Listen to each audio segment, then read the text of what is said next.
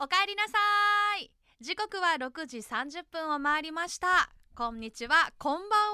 まだ明るいですからね。なんかどっちがいいのかな。カイナツです。さあ野菜をもっとプレゼンツ。おかえりマルシェ。一週間お疲れ様でした。この金曜日はいかがお過ごしですか？ちょうどお盆の帰省がね、から帰ってきてまた日常に戻っている方が多いですかね。うん。まあ夏休み中子供たちがずっと家にいて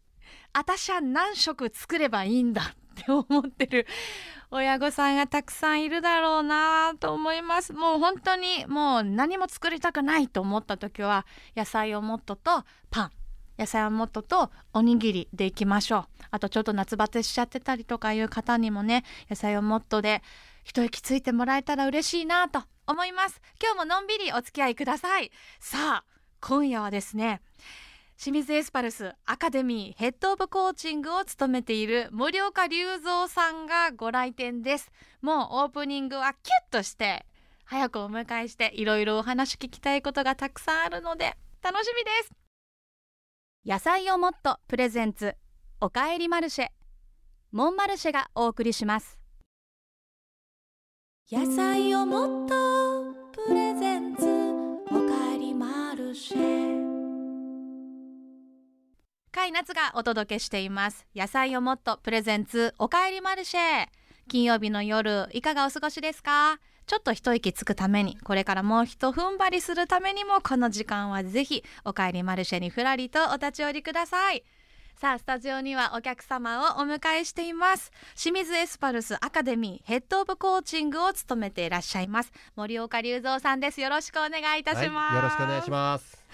あのそう共通の、うん、まあ知り合いの方がい。て、はい、でその人とこう話す機会があって今あのなんだっけね森岡さんが本を出されたそうですね。去年ね。去年、うん、あそうです、はい、あじゃあ去年か。タイミングで電話かかってきて、はい、なんか本が出るんだよとか言ってもしかしたらちょっとラジオにお邪魔させてよみたいな電話かかってきてえもう全然そんなもうレジェンド。なるほどね。それ去年のその本を出すタイミングだったんだ。そうだったんです、うんうん、でのもういつでもそんなあの歓迎です。みたいなことで お話ししたタイミングで多分フォローさせていただいて、はい、そしたら森岡さんがフォロー返してくださってまさかの「うん、えってなって私はちょうどシドニーオリンピックの時が高校生で日韓ワールドカップが大学1年生だったのでもうその青春にでちなみに本当にどうでもいい話なんですけどあのサッカー部の彼氏がいたんですよ。センターバックだったんですよ。でそういうのもあって、はい、やっぱりサッカーを見る機会がすごく多くてうちの父親もサッカー大好きでっていうのもあったので、もう私にとっては、はい、です。ありがとうございます。でその森岡さんがあってあの思っていたらどうやらラジオを聞いてくださっているという噂も聞きまして、そうだから今回のだからこのラジオまず、はい、そっち経由の話かと思ったら全然違うって話ですごい驚いたのもあるし、はい、あともう本当5年前か。2019年からこの仕事始めてるんですけど、はい。うん、十何年ぶりかに帰ってきた清水え静岡で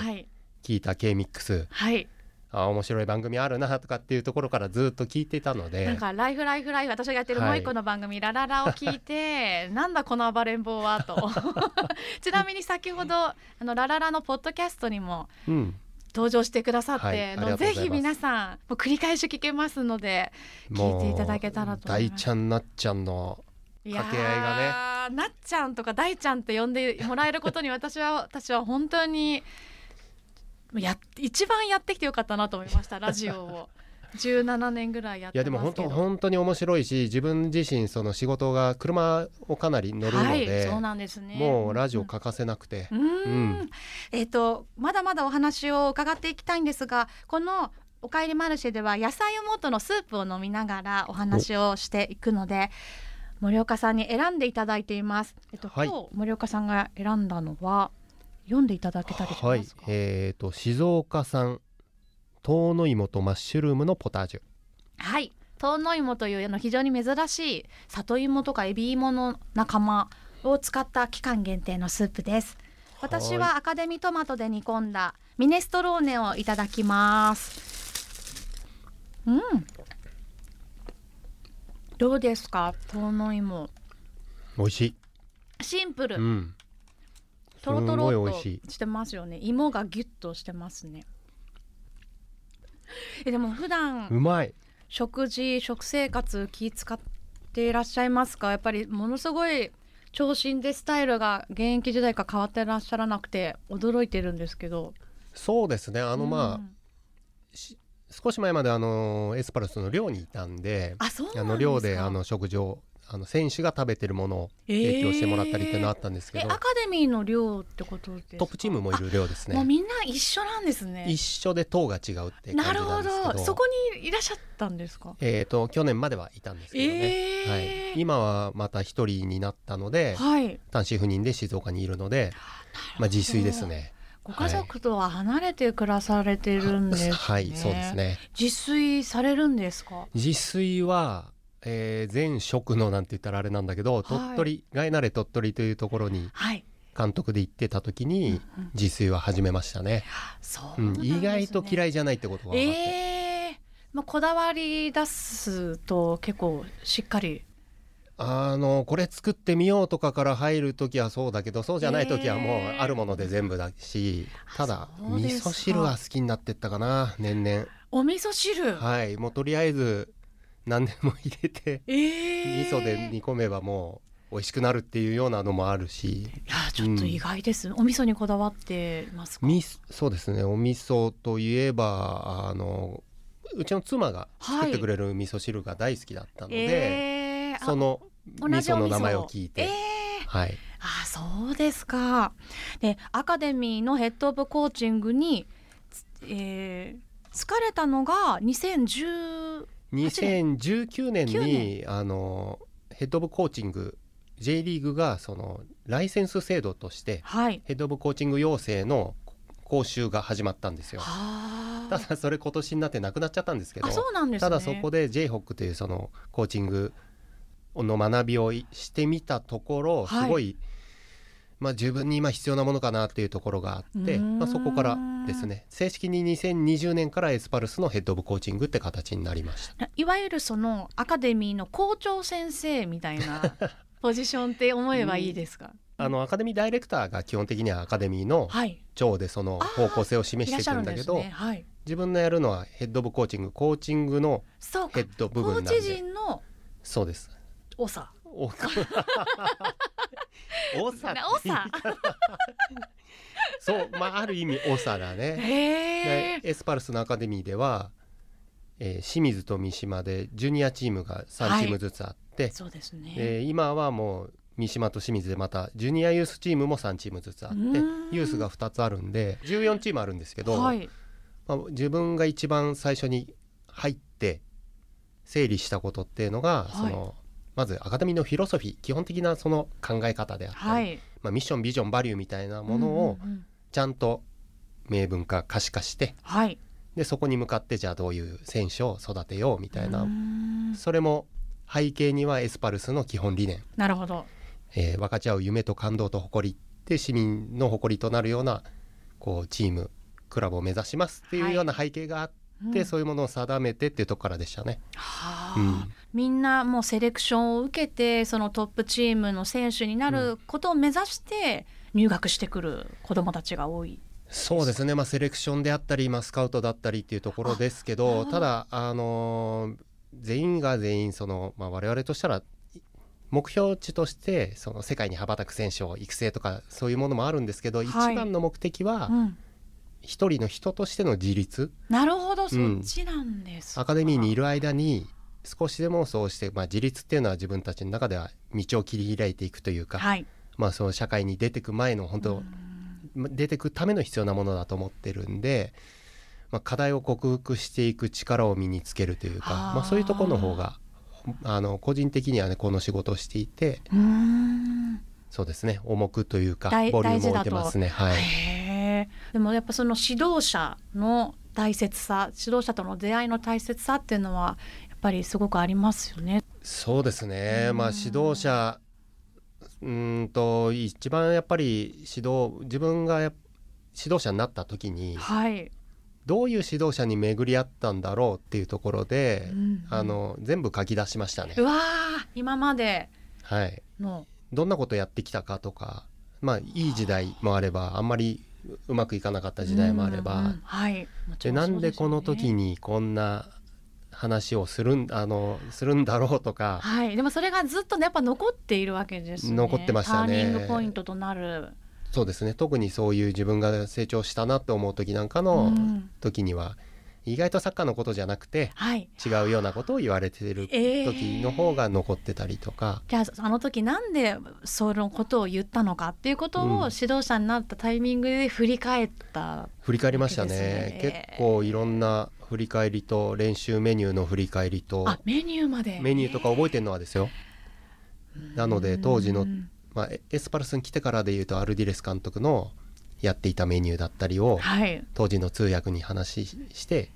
どんなことを言ってたとかっていうのも聞いたりとか、えー、改めてもう全部聞き,、まあ、聞き逃してた部分もあるかなっていうところで聞き直して、うん、っていうのもやりましたね。でもその現役時代と今の若い世代ってその世代の感覚の差もあるじゃないですか。自分が指導されてきたようにやることが正解でもなかったりとかしそうな勝手なイメージです。いやもうもう本当その通りですね。もう今の世の中でそれやったらアウトってことの方が昔は多いです、まあ、厳しかったですね。あそうですよね、はい、私の学生時代の部活とか見ててもやっぱりそれはそうだったと思うので、うん、そのあたりはどう向き合ってらっしゃいますか？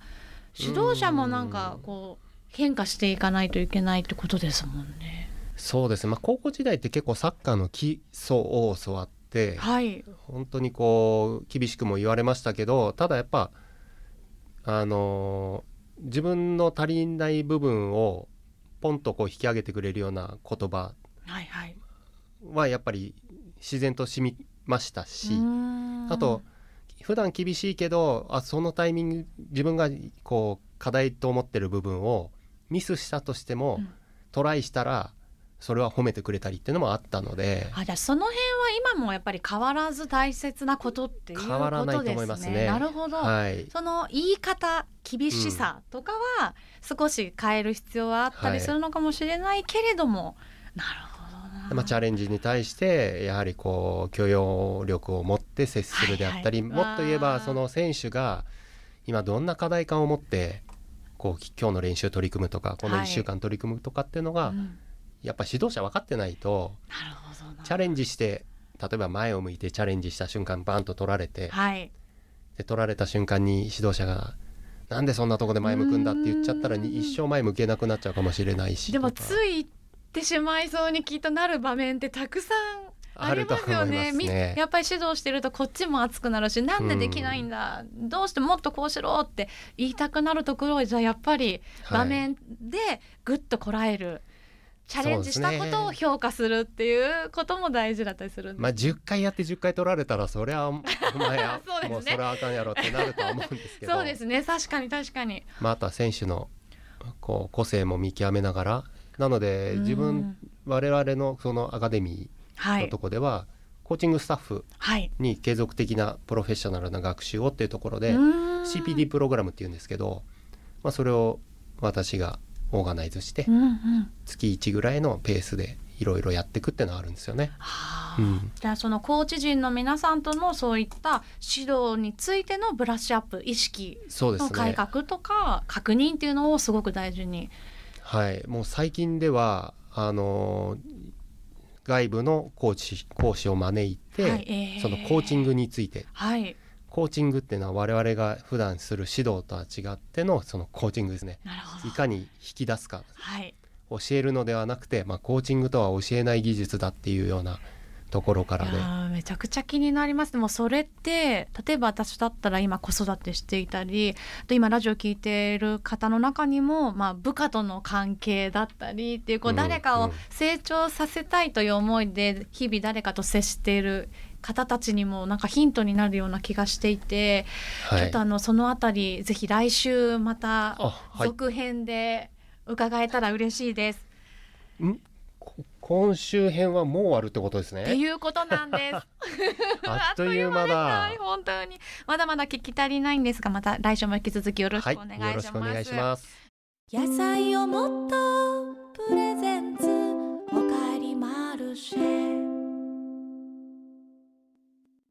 かい夏がお届けしてきました。野菜をもっとプレゼンツおかえりマルシェ。今夜もそろそろお別れの時間です。今日は清水エスパルスアカデミーヘッドオブコーチング森岡隆三さんにお越しいただきました。え曲の間は味噌を何使ってるのかを問い詰めてました。奮闘機の何ですか？私も真似したいって言って。ちょっと後で教えてください あのお話の中にもありますけれども昨年本を出版されましたよね、はい。すべての瞬間を生きるプレイエブリーモーメントはい。ぜひ皆さんも手に取ってなんか宣伝になるとす。ごい無口に。いやなんか自分のことはなんかね、はい、とっても大事なことです、はい、読んでいただけたらぜひ読んでください、はい、はい、お願いいたします。引き続き来週もお話伺えるの楽しみにしてます。よろしくお願いします、よろしくお願いしますおかえりマルシェでは皆さんからのメッセージでのご参加お待ちしております。番組宛にメッセージくださった方に毎週1名野菜をもっと6個セットプレゼントです。あとこれまでのおかえりマルシェの過去回の放送ですね。K-MIX のポッドキャストページ。こちらで聞けますので聞き逃しちゃったという方はそちらからもぜひお楽しみください。番組公式 Twitter これは公式 X って言った方がいいんでしょうか？はいやってます。今日私たちが食べたスープの紹介や毎回公開で収録を行っています。今日も皆さんありがとうございます。その収録日のお知らせなどもしていますのでフォローよろしくお願いいたします。それでは今日もおかえりマルシェに立ち寄ってくれてありがとうございました。来週もこの時間この場所で準備してお待ちしています。皆さん穏やかな週末をお過ごしください。お相手は甲斐夏と森岡隆三でした。またねバイバイ。野菜をもっとプレゼンツ。おかえりマルシェ。モンマルシェがお送りしました。モンマルシェがお送りしました。